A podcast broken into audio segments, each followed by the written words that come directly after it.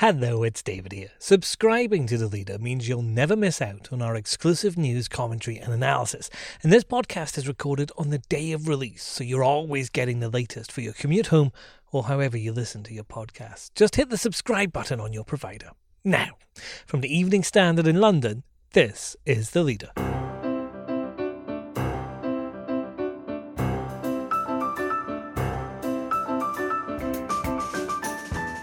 Hi, I'm David Marsland. The UK had the highest level of excess deaths in Europe during the coronavirus pandemic. A lot of people have criticised the government for being too slow to act. It's hard now to say, well, why are they being too fast to act?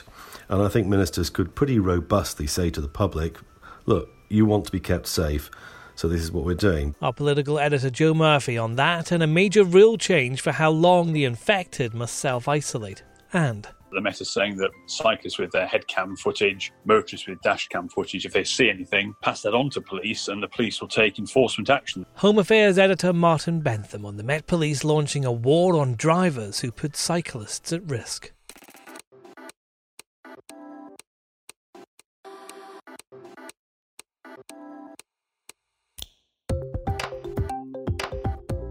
Taken from the Evening Standard's editorial column, this is the leader. For the whole thing, pick up the newspaper or head to standard.co.uk slash comment. In a moment, why does the UK have such a high excess deaths toll?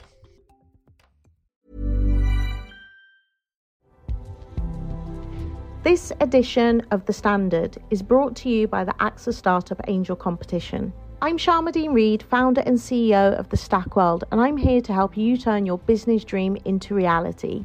There are six chances to win the competition, including two top prizes of £25,000, mentoring from myself and leading UK founders, plus business insurance for a year thanks to AXA. Go to standard.co.uk forward slash AXA Startup Angel for details on how to enter and complete your entry by the 2nd of June 2024 good luck.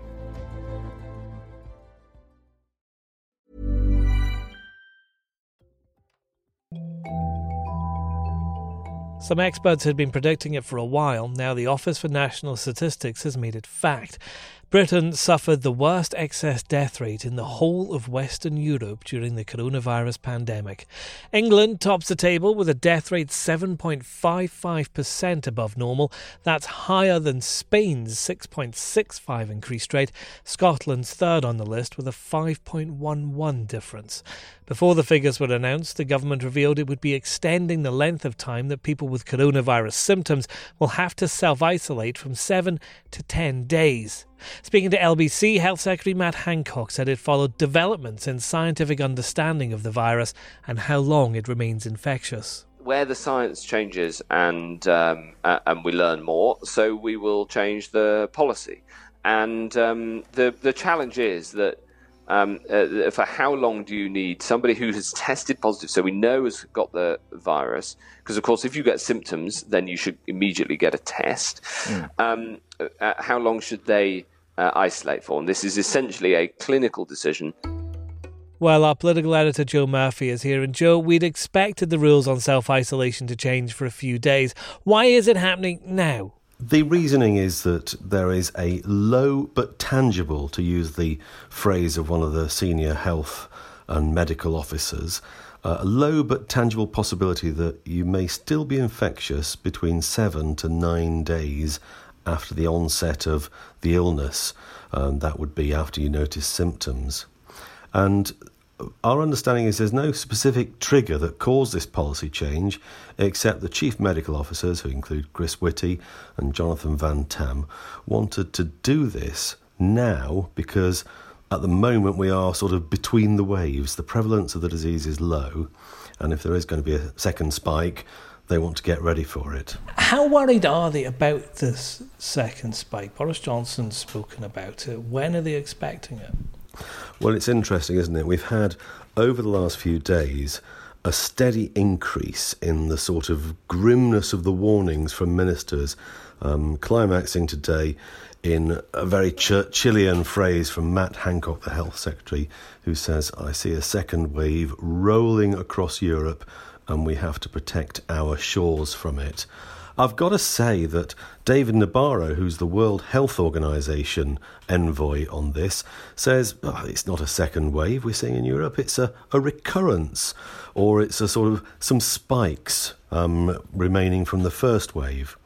And there is, among some circles, some scepticism, I have to say, that uh, things are quite as threatening in Europe as they seem. We've had Chris Bryant today telling us that he thinks Matt Hancock is, is slightly exaggerating the, uh, the, the second wave threat, um, perhaps to distract from the, the other big story today, which was figures from the ONS showing that we've had the highest excess deaths rate anywhere in Europe. I was going to bring those up, and I wonder how places like Spain, which are on the quarantine list, are going to take that kind of news, Joe. I think there'll be a bit of a hollow laugh from Spain um, because they do feel badly treated by Britain. Um, I have to say that uh, it's very difficult to.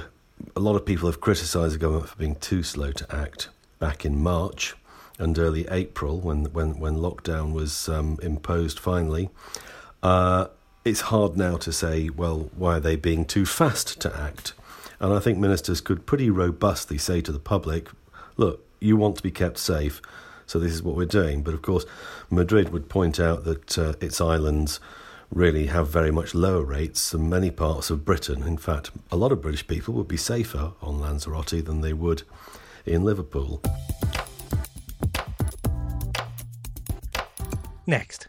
If the feeling is that at any point there could be somebody with a bit of video footage capturing what you've done wrong, then that might alter the mentality of at least some people who are prone to deliberately go and behave in a stupid fashion in their car. The Evening Standard's Martin Bentham. How Met Police are coming to the aid of the surging cycling scene.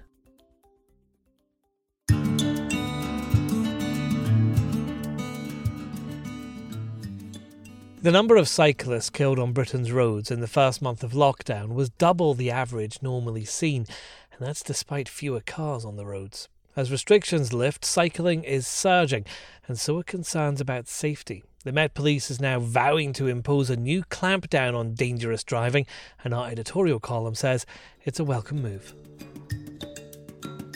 Survey after survey has shown that worries about safety are a deterrent to a significant number of people who might otherwise be tempted to use two wheels to get around. In response, the Met has told the Evening Standard that it is stepping up its enforcement action against speeders and it is looking to prosecute, fine, or give words of advice to other motorists who put lives of cyclists at risk. It also wants the public to help by submitting headcam or dashcam footage whenever reckless driving is spotted. We urge people to respond and come forward with footage as requested. Lockdown gave a vision of a less polluted, more pleasant city that a cycling revolution can help to preserve. It must be delivered. Well, joining me now is our Home Affairs editor, Martin Bentham. And Martin, the Evening Standard has been highlighting the cause of cycling for a few days now. It's interesting to see that the police are getting right behind them. Yes, it is. Absolutely. What it's doing is saying that it wants to tackle ever more robustly, really, dangerous driving on our on our roads in London. Some of that's about speeding at, at vastly excessive speeds, which obviously affects everyone. More specifically to do with cyclists, which include uh, dangerous overtaking, close passing where somebody comes far too close to a cyclist and that type of conduct and actually sort of general aggressive driving that's designed to sort of harry and make life unpleasant for uh, cyclists. There's a, a, small number of motorists who behave that way, not very many, but there are some. And so, what the Met is saying is that uh, they want obviously to make our roads safer. There are more people dying the roads every year than there are from things like terrorism and so on, it remains a problem, and it remains, unfortunately, a problem for cyclists. There's been um, a death recently in Newham, another man critically injured recently in Catford, and unfortunately, these incidents still occur. And the police are also asking for cyclists' help. They're hoping that people will use these kind of GoPro cameras on their helmets, aren't they? Which can be quite useful in evidence in court. Well, this is one of the most interesting things. In fact, what's happened is that the Met is saying that that cyclists with their head cam footage, motorists with dash cam footage, if they see anything untoward in front of them, that they should then pass that on to police and the police will take enforcement action. They say that the there's been a vast increase in that type of footage being submitted to them. Uh, obviously, a vast number more people have got that type of device, and that they're taking enforcement action in about two thirds of the cases when they can track down the culprit and and find out what they've done. And that can be obviously things like prosecution, fines. It can also be words advice as they describe it, education, warning them that they've done. Because some people who do these things are just being careless and not thinking enough. And as the, the Metropolitan Police Detective Superintendent Andy Cox, who's the head of road safety, said said to our paper today, yeah, this could be a game changing thing because, of course, traditionally motorists have looked around, thought there's no police officer around, no police car visible. I can drive a bit faster or whatever it might be. Clearly, now, if the feeling is that at any point there could be somebody with a bit of video footage capturing what you've done wrong, then that might alter the mentality of at least some people who are prone to deliberately go and behave in a stupid fashion in their car. Martin, you're a cyclist yourself. Do you feel safe when you're out on the roads? Well, I, I don't worry about it too much. Obviously, you think about it, um, but then I may maybe not typical. there are certainly plenty of people. Yeah, there obviously are occasions where you think that the situation is is problematic. There are certainly road junctions. And I mean, I try to avoid busy roads. I try to avoid major roundabouts where it's you know, very hazardous to go around them for obvious reasons, and people turning off and coming across you and that type of thing. So, to a degree, if if you can, and I usually can, the routes I tend to take allow me to avoid some of the worst places in London. But there are plenty of pretty hideous spots that need to be addressed, frankly. And this is obviously part of it that there are plenty of surveys around showing that quite a lot of people who would like to get on their bikes, theoretically, are put off by the, the risk. I think sometimes when people actually get used to cycling, that risk, dis- that, that sort of fear disappears. But obviously, it's a big obstacle to people getting on their bikes.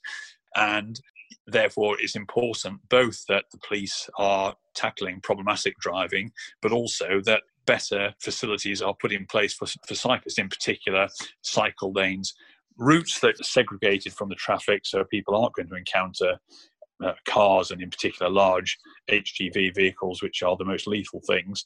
And important that more of those segregated lanes put in place and that also they connect so that they don't sort of run along a route and then stop halfway and put people into a dangerous situation. There need to be routes that people can actually use on a practical basis, link into each other, create a proper network, and have a really bold vision of how you can deliver a, a framework of cycling and, and cycling roads and networks that people will actually be confident to use in sufficient numbers to make this city a greener, healthier place. Because, of course, cycling helps to promote individual health. It helps promote everybody's health by reducing the amount of pollution in this in the atmosphere from people being in their cars. So, all of those things are conducive to a better life. As we saw at the start of lockdown, of course, when the roads were clear of traffic and the only people out and about, more or less, were people cycling around or walking around, and uh, life was you know, unpleasant in other respects, but but very pleasant in that respect. And that's the leader. You can keep up with all the latest developments with the Evening Standard's live blog, which you'll find at standard.co.uk. We also have morning briefings available at 7am through your smart speaker. Just ask for the news from the Evening Standard. This podcast is back tomorrow at 4pm.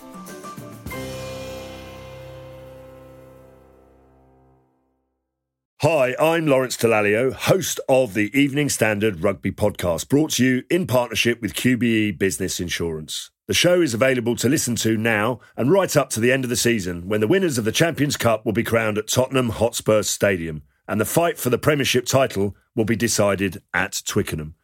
QBE is one of the world's leading insurers and they will help your business build resilience through risk management and insurance solutions. Subscribe and download now wherever you get your podcasts. Thanks for listening.